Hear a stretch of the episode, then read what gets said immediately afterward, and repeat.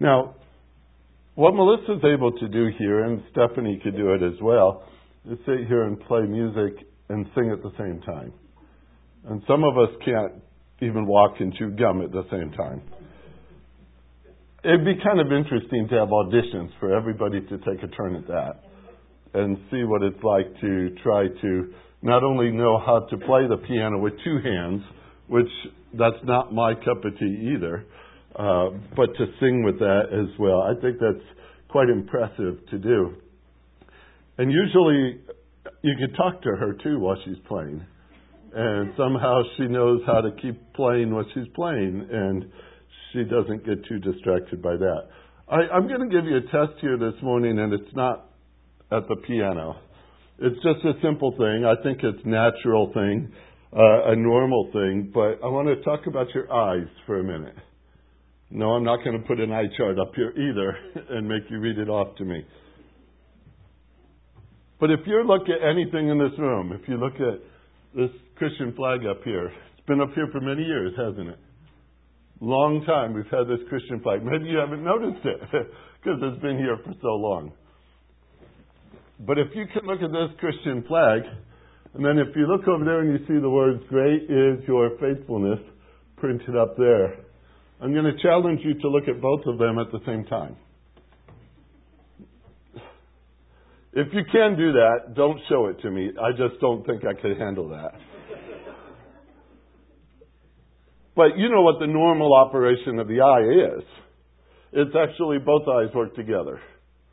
And when you look at one object, both eyes look at that object together.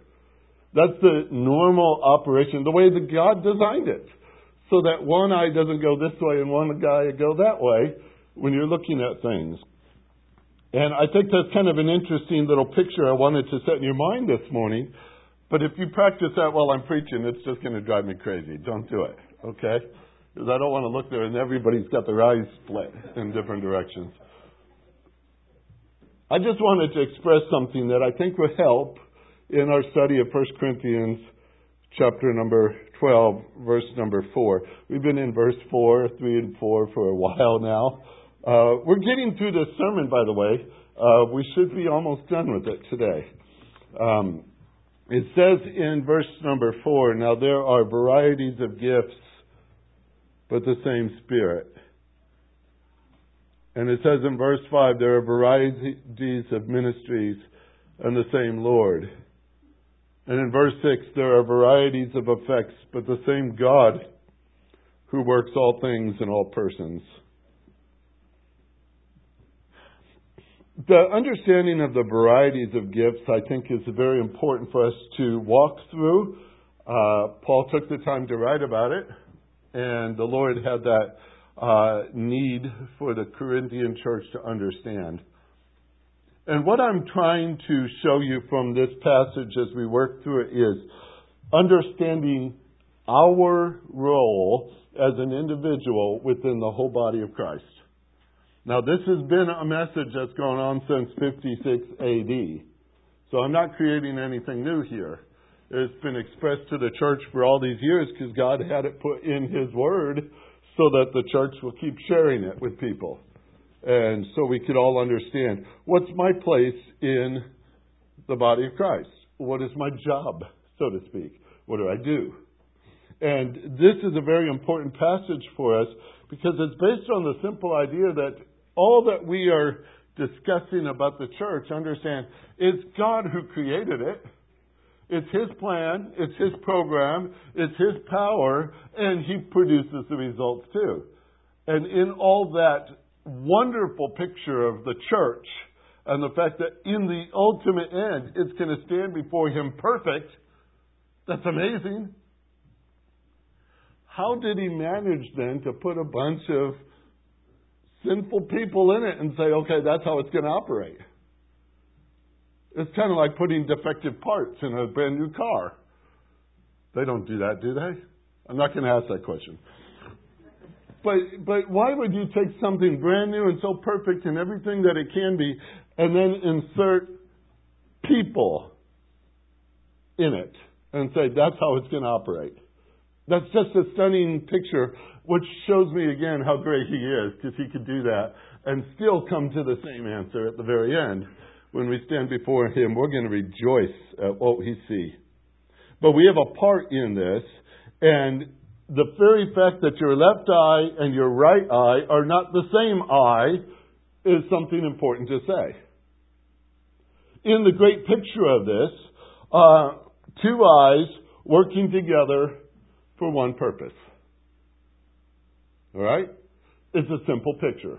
Two eyes working together for one purpose. Now understand as we're working through this passage, especially verse 4, and we're talking about the different gifts that the Lord has given to the church, they all have one purpose. They're all supposed to be working that way. I'm going to show you the importance of that here this morning.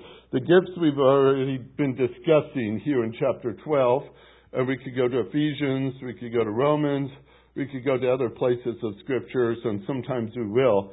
But um, as we're working through, especially in chapter 12, there's a stress made, a stress made as to the difference of the gifts. There's a division, and that's the word here. God has given us a division of gifts, diversity of gifts. Your translation will use different words. Varieties is what the New American Standard does. But the point is that God did not design them all the same, to all do the same job. But He did design them all for the same purpose. All right? Very important that we understand this. So, there are those who have what people call speaking gifts. And there are those that some people call serving gifts. And that's a division people like to make between the two. And it sounds like it's an easy thing to do. There are those that use the mouth especially to teach or to preach or to evangelize. Uh, many, there are gifts along that line. And some people say, well, I can't do that, Pastor. That's not for me. I, I've got a serving gift. And I, I will use my serving gift, but don't ask me to speak. All right? And some people, they would rather speak and not operate in some of these other gifts as well. Now, it's very interesting. We, we let that division sit there, and, and I'm going to let that sit there because others will say, no, why don't we divide them up between temporary gifts and permanent gifts? There's gifts that seem to be necessary at a time, and I've been talking about that for a couple of weeks. Some people even call them sign gifts. They were necessary for a time, and then after that time was up, the permanent gifts are the ones that retain to the present day. And still, I don't know if that's a perfect way to divide either, but we've touched on that a little bit. However, you like to divide the gifts and set them up in your thinking, I want you to realize whether it's a speaking gift or whether it's a, a serving gift that you have, like the function of your eye, they both need the same focus. They both need the same focus because they both have the same goal. Let me show you something. Keep your bookmark right there. I've taken you to Ephesians 4 several times, but let's do it again. Ephesians 4, verse number 11. I'm going to just walk through a couple of verses here 4, 11, 12, and 13, and I want to show you something very, very carefully, right? Ephesians 4, 11. And he himself gave some as apostles, and some as prophets, and some as evangelists, and some as pastors and teachers.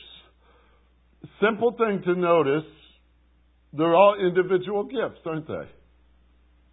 They're all separated in their style, in their time, in their in what they did.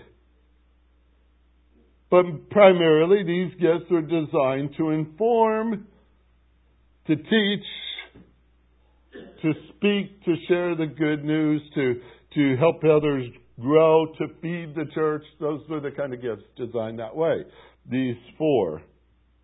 But what was the goal for those gifts?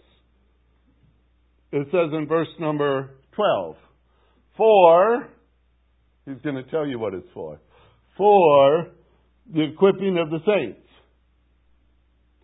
Those gifts had a primary task.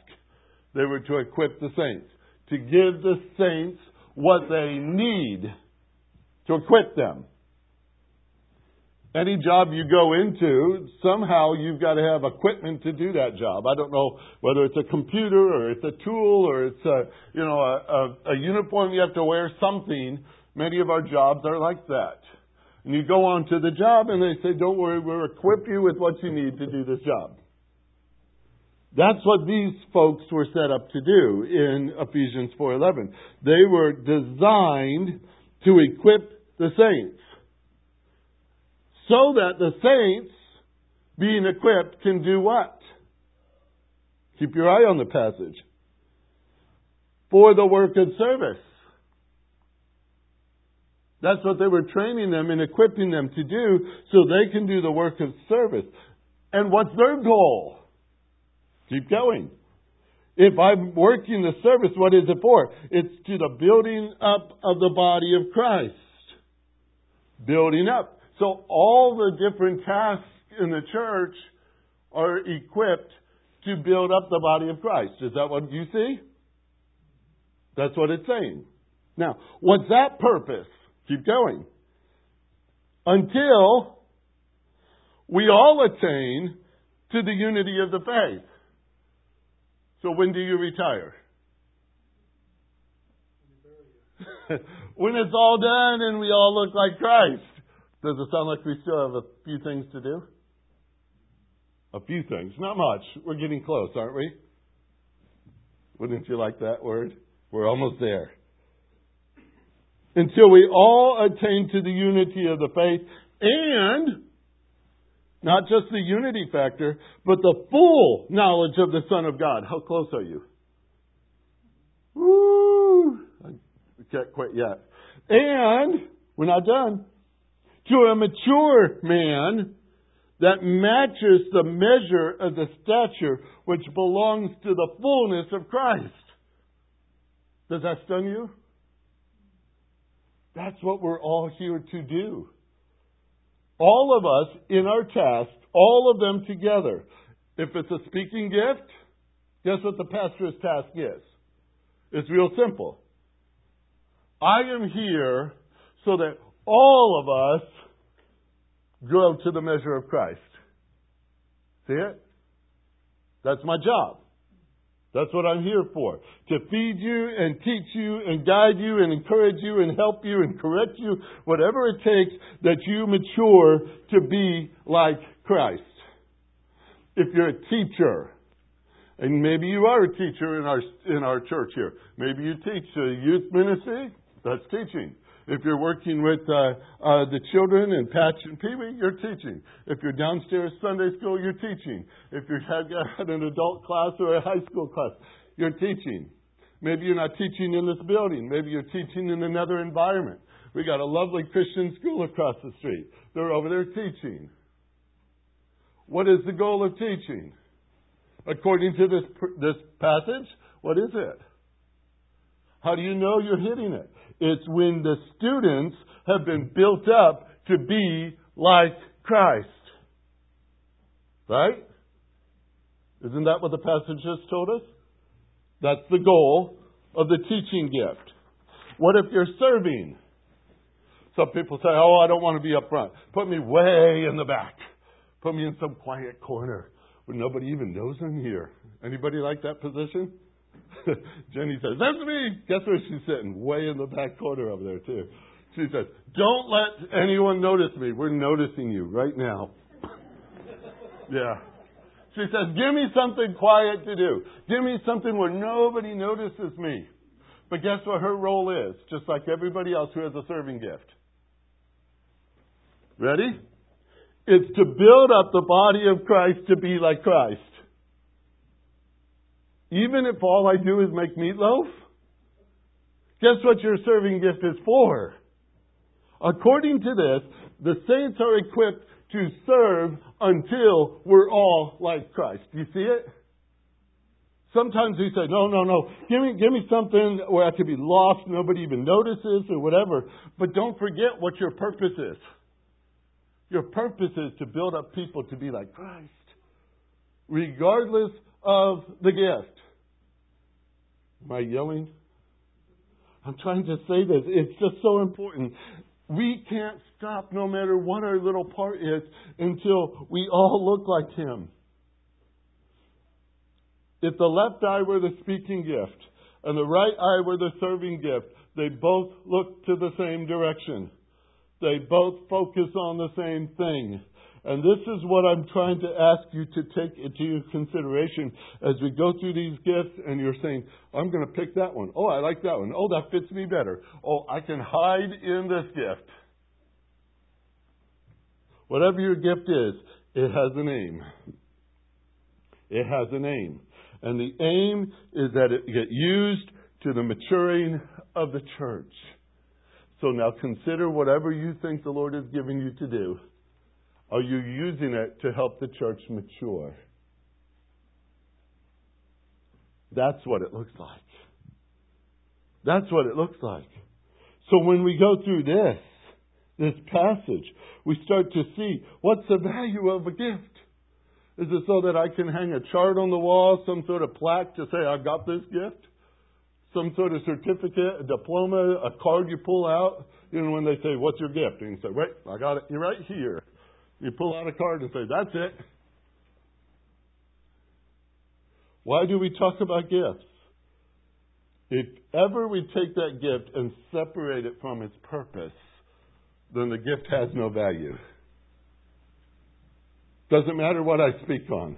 If I'm not sharing with you the fact that we need to mature in Christ, and that covers a lot of territory, then I'm using my gift inaccurately.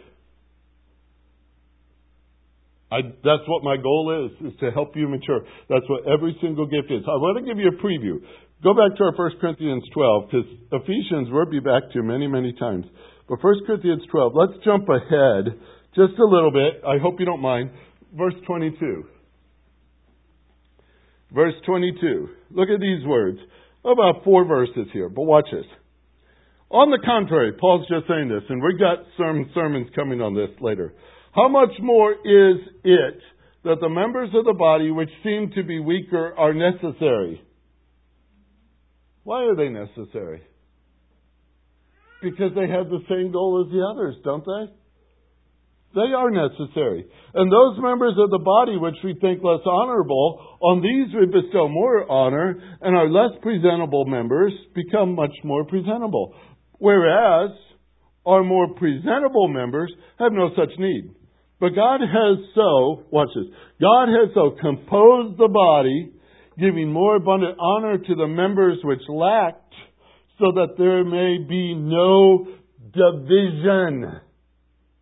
Greek word there is schism, by the way. Kind of an interesting place to put it. So that there is no gap, so that there is no split.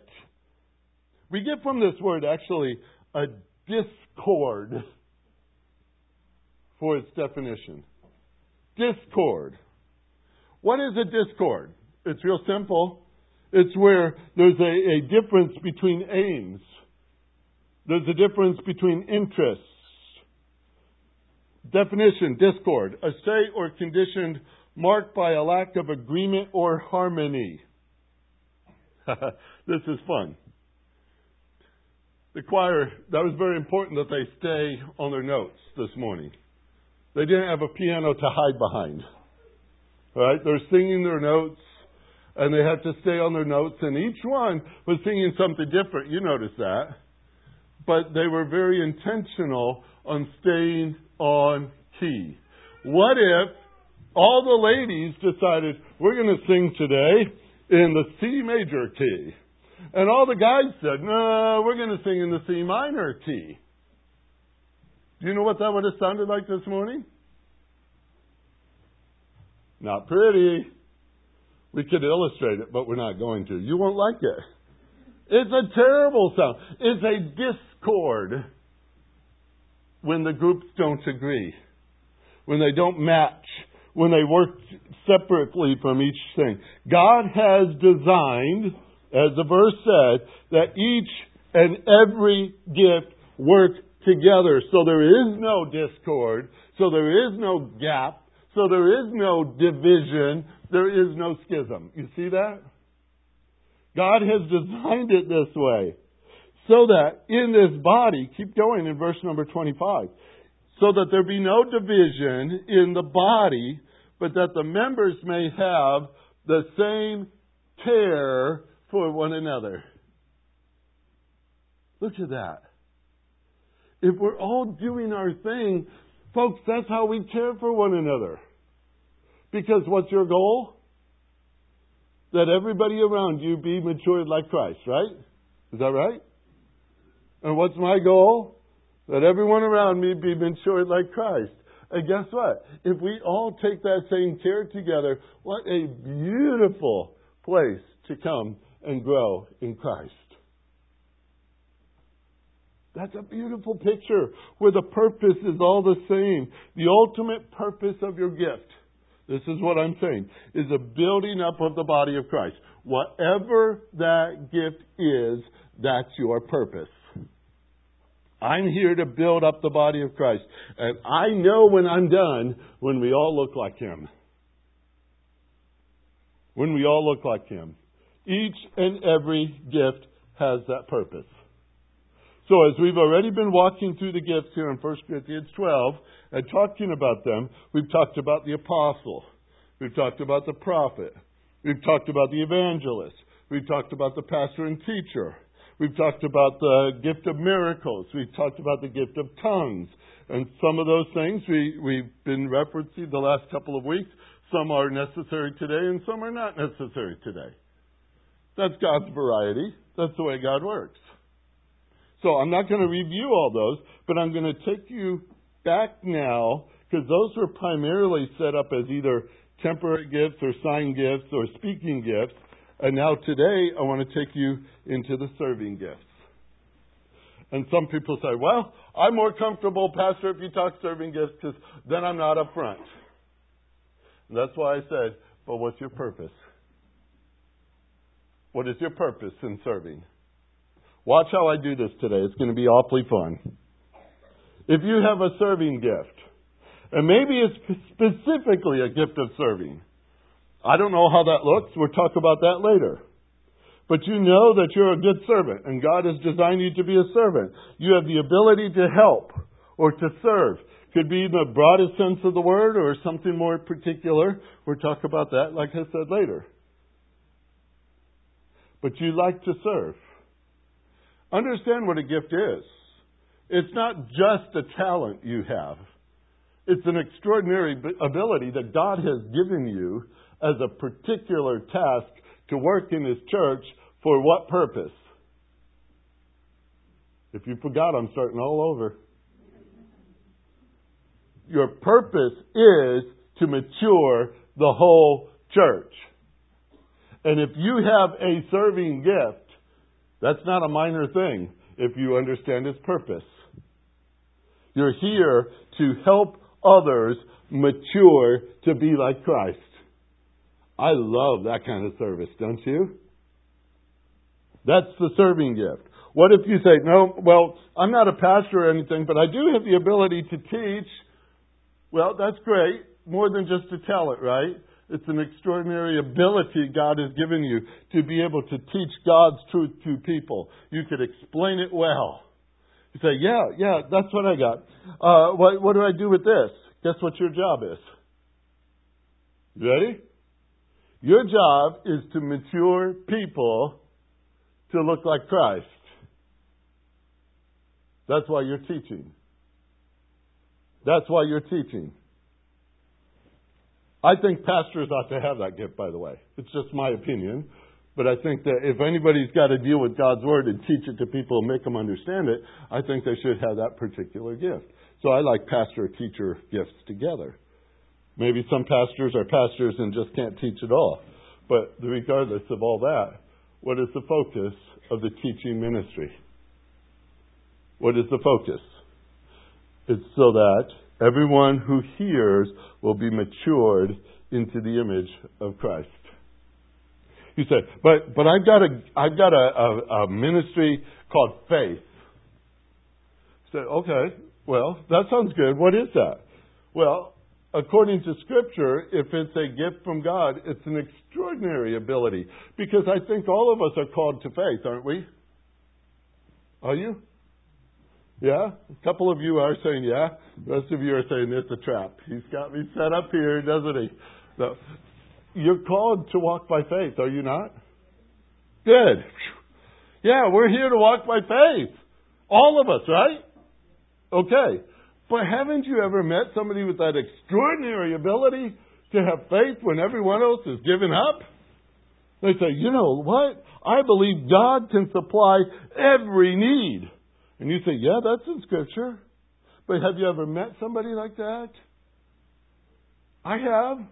I, I, I've always thought these people are different. Honestly, I had a we had a guy come stay with us. Uh, he was from a uh, Caribbean or Caribbean, however you like to say, island, and uh, he was a student at school with my son up in Michigan, New Tribes Bible Institute. And uh, he came over to go to school without a penny in his pocket. Matter of fact, he hadn't even applied to the school. And he walks in on the first day of class to go to school. And we say, What's that? That's a surprise for the administration. What do we do now? Uh, he doesn't have any money. He didn't even apply. And he says, The Lord wants me here. And you're like, That's astounding. Would you be surprised that the Lord provided all his funds to go to school? You know, it happened every semester that way. He was staying at our house one Christmas time um, during the break because going back home was was tough for him. And we were talking. Um, one day he came out and he said uh, something, and he had a heavy, heavy accent, so it was kind of hard to follow him. And from what I gathered and what he was saying, he was telling me that his father was sick. And I said, "Oh, that well, are, are we praying about that? You know, that's sad to hear your father is sick." And then several hours later, I started asking him, "Well, what kind of sickness is it? What, what's it?" What? He says, "Well, he passed away." And I thought, "Whoa, that stunned me." And I said, "Well, uh, do you want to go home? You want to go to your family? You want to go?" He says, "Well, um, I, I don't have any money. I, I don't have any ticket. I, I just can't go like that. And I said, well, how about if you, you let us see if we could do something about this? So I get on the phone. I start calling all the people in the church that have benevolent issues and stuff. Uh, how can we help this guy? Suddenly his father passed away. I think we should send him home to be with his family. And I just got done with that conversation, went right back into the room with him, and I said, I think we might be able to come up with something. And He says, Oh, never mind. God's already provided it.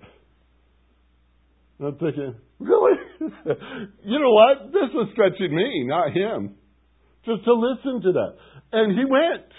The Lord had provided for everything he needed within a few minutes. I don't know how that happened. I honestly don't know to this day how that happened. But this is the way this guy walked all the time all the time. Every decision was just like that. And I said, wow, you got more of whatever that is than I do. If you call that faith, that's remarkable to me. But he lived that way. He just says, well, God will provide. And he just went forward. I said, ooh, well, I don't have that kind of faith exactly. I don't know about you, but I'm a strategist. I work things through my mind. I say, well, this Lord is, this is what I say. And the Lord steers me and guides me and corrects me, more times than not, corrects me in what I'm thinking. But the other people who could stand up and say, oh, don't worry, God's got this. It's taken care of.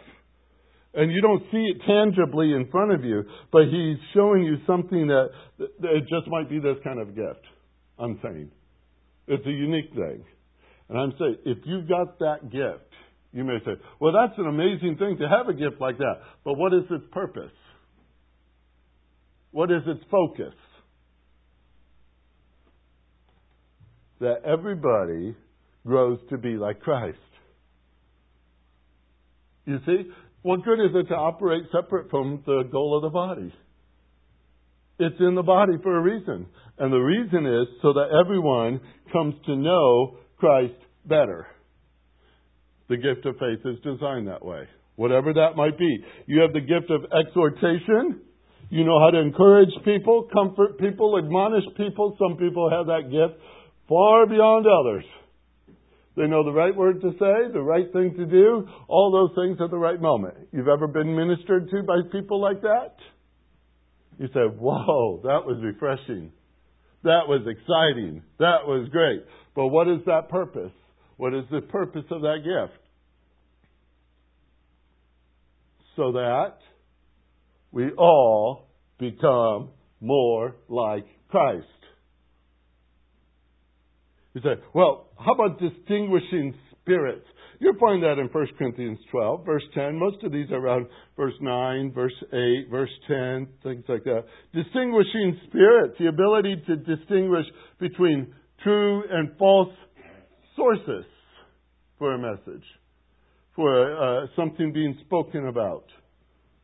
Now, some people say, well, that was necessary back in the days when the church was being developed because who knows what the source was and you had to make sure it was right. And I would say, sure, they needed that gift back then. John even told them, remember in 1 John, to test the spirits to see if they are of God. And that was a necessary role, a very essential role when everything was done orally, right? Test them. Make sure they're right. Make sure they're right. But you know what? There's some people with extraordinary abilities today. I've run into some, and maybe you have too, that can look at something and tell you in a minute whether or not it's true biblically or not. And sometimes it astounds me to hear them. They, they say, well, that's, that's not true because. And they're able to put all the pieces together. There's one guy I know, he writes reviews for Christian books. And boy, is he an asset to the church body. Because he goes through the book and he can pull out the parts and the pieces and say, that's good. Oh, that's no good. That's no good. Look at this. This is no good. And he can point all that out in a hurry. I never give him my books. I don't want him to tear them apart like that. But he's got an extraordinary gift for being able to explain to the rest of us how things ought to be. And he could discern those kind of things. But what is his goal? If he's got that gift, what is his goal? That the body all mature to be like Christ. Right? What if you had the gift of showing mercy? Somehow, you go that extra measure an extraordinary way of showing mercy to those who are hurting, those who are sick, those who are afflicted, those who who's burdened overwhelmingly. You know how to minister to those people in words and thoughts and, and even beyond exhortation and comfort. You've got a gift of mercy. More times than not, you're going to deal with somebody who got caught in sin. And you have to go in there, and you know what? Not everybody likes to get all dirty trying to fix these kind of things. But you might have a gift where you say, Lord, put me in it. That's my game. That's what you equipped me for. You gave me a special ability to go in with mercy when people are hurting and to apply what you have given to me. Some people have no mercy skills. I used to have to work with a couple of people. They were having an argument that had lasted years, folks. Years and I'm talking to them, and they both both individuals talk so much about their love of God's mercy. And I literally said this to them. I said, "Why is it that you want a truckload of God's mercy dumped on you, but you give it to each other with a teaspoon?" So many times we talk about mercy, how great it is, how wonderful it is, but there will be that individual who knows how to back up that truck for somebody else and dump it all on them because they have an extraordinary ability to help with mercy. But what is the goal of that gift? What's it there for? So that we all become like Christ. Right? That's what it's there for. It's doing its part. It's meeting the need so that we all become like Christ. What if you have the gift of giving? And that's not just because you're generous, but because God gave you a gift, an extraordinary ability to give. And some people associate that just with money, and it's not just with money. but it's with a lot of other sources that you could provide somebody with something they don't have. And you're going to give and give and give and give and give and give and give without any thought of return, without any thought of self gain, without anything coming your way. You're just one way, pour it out kind of person. What is your purpose? Why did God give that gift to somebody inside the body of Christ?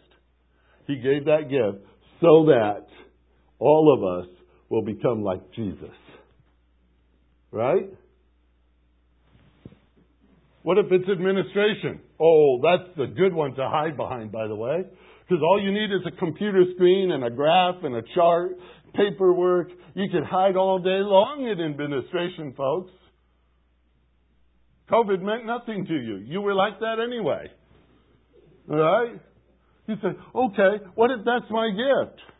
Well, it's an extraordinary ability to arrange things and to, to help the, the, the church function like it should. It's an extraordinary ability, and the church needs things like that. But what's your purpose? You, you know it now. So that I use that gift to help other people become like Christ. You know what? You got to be clever and creative to figure out how that's going to work. But that's your goal.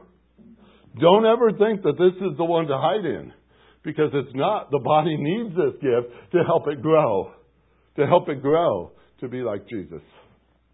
What if your gift was a wisdom or knowledge?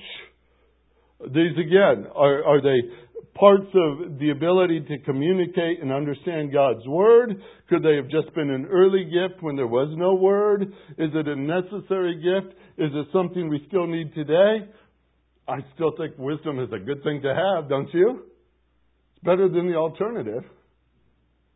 But if that's a particular gift that God's given to you, and you say, Yeah, that's what the Lord has given me the ability to see things and understand things, and even maybe to communicate it like that, you're probably more like a teacher. But what's the purpose of your gift? Why do you do it? It's so that everybody else matures to be like Christ. See? I started and there's 18 items on this list that we've been covering for several weeks. I didn't even touch on the one called hospitality. Peter will throw that one out later. And you may say, well, that's my gift. That's my gift. I'm great at hospitality. That's not a gift you hide behind and say, well, I'm going to be quiet in my little hospitality gift and stuff. What is your goal for being hospitable? So that all of us become more like Jesus Christ. Put that in the front of whatever gift you have. Put it in the front of it so that you always know your purpose. I do what I'm set up to do. I'm gifted to do. I've been trained by God. I've been taught through His Word. I have this gift to share with the church. It's not for me. It's so that the whole church can grow to be like Jesus. Is that revolutionary? I'll tell you what, it's been written for almost 2,000 years in God's Word. And why is it that the church still hasn't figured it out? Why do we keep putting all these gifts down and, and emphasize one over the other and say this one's important and that one's not so important? And, and why do we pat ourselves on the back and get glory for what God's given to us in the first place? Because we're operating as single individuals, like this is some sort of a one person sport, rather than seeing the value of the whole. And if the whole has been designed by God and the whole has the same purpose, do you see the picture starting to develop for 1 Corinthians? That's where they struggled. Because they were competitive. They were not cooperative. They were full of division. And they did not take that duty to serve each other seriously. That's why the Lord's walking through there and says, Yes, there's a variety of gifts, but look at the rest of the phrase in verse 4. It's a variety of gifts, but it's the same Spirit, right? The same Spirit. So whoever is behind the administration, whoever is behind the giving, who's ever behind the teaching, who's ever behind the mercy, who's ever behind start any gift you want, it's the same person. It's the Holy Spirit. And boy, when He's at work, change is inevitable. That's the nature of the Spirit. I just walked through these with you, and I talked about their varieties. And you say, well, that's a big list, Pastor. That's a lot of sermon prep. You know what? The next verse gets bigger. Because he then takes each of those ministries and says, and within them, each of those gifts are multiple ministries. Think of how that goes out. Somebody with speaking gifts, let's start naming all the different places you can take that gift. Whew. It gets big. And then uh, beyond that, it mushrooms even bigger when it says, and from all those ministries, there's all the effects too. You know what? It's an amazing thing to look at. But when you all get down to it and realize what it's all about, it's what God's designed. And He had one purpose for it. Each one is needed, just as they are, in their time, in their place, each one given God's specific direction. God says, so there's no division in the church. We all have the same job, don't we? My job is to help you mature to be like Christ. Guess what your job is to me? Do you know what it is? It's to help me to mature to be like Christ. Did you know that?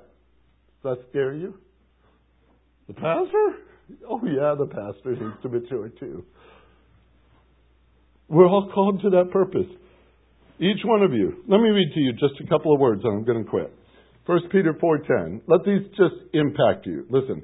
Each one of you should use whatever gift you have received to serve others as faithful servants of God's grace in various forms. 1 Peter 4:10. 1 Peter 4:11. If anyone speaks, they should do so as one who speaks the very words of God. If anyone serves, they should do so with the strength that God provides, so that all things, in all things, God may be praised through Jesus Christ. To him be the glory and the power forever and ever. So whatever your gift is, give it to him. Here's Romans, just a couple of verses. For through the grace given to me, I say to everyone among you, not to think more highly of himself than he ought to think, but it, so as to think with sound judgment, as God has allotted to each a measure of faith. For just as there are many parts in one body, and all the body parts do not have the same function, we too, who are many, are one body in Christ, and individually parts of it, one of another.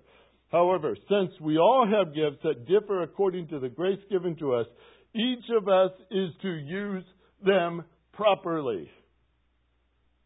If prophecy, in proportion to one's faith.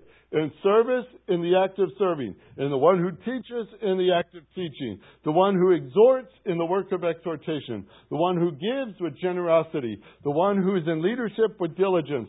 The one who shows mercy with cheerfulness. Find that in Romans 12, 3 through 8.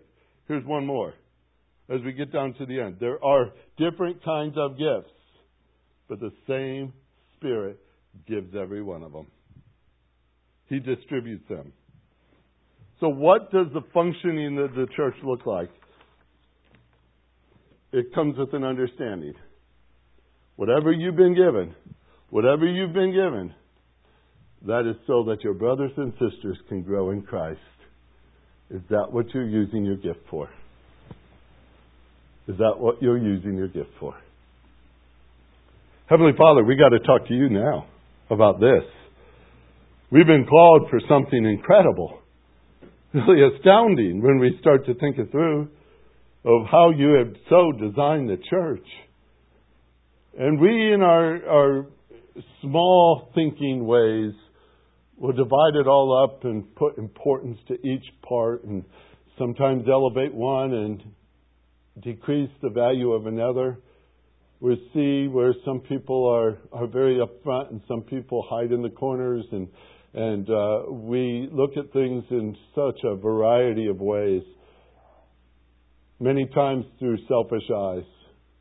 many times through man centered eyes.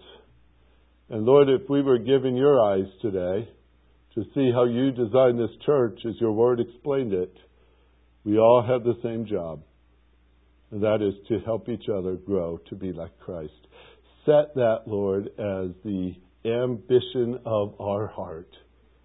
Whatever you've called us to use as our gift, may we use it for that purpose that your name may be glorified and your children might come to look like our Savior. Give us that heart's desire to see that through, we pray. Drive us with it, we pray. In Jesus' name, amen.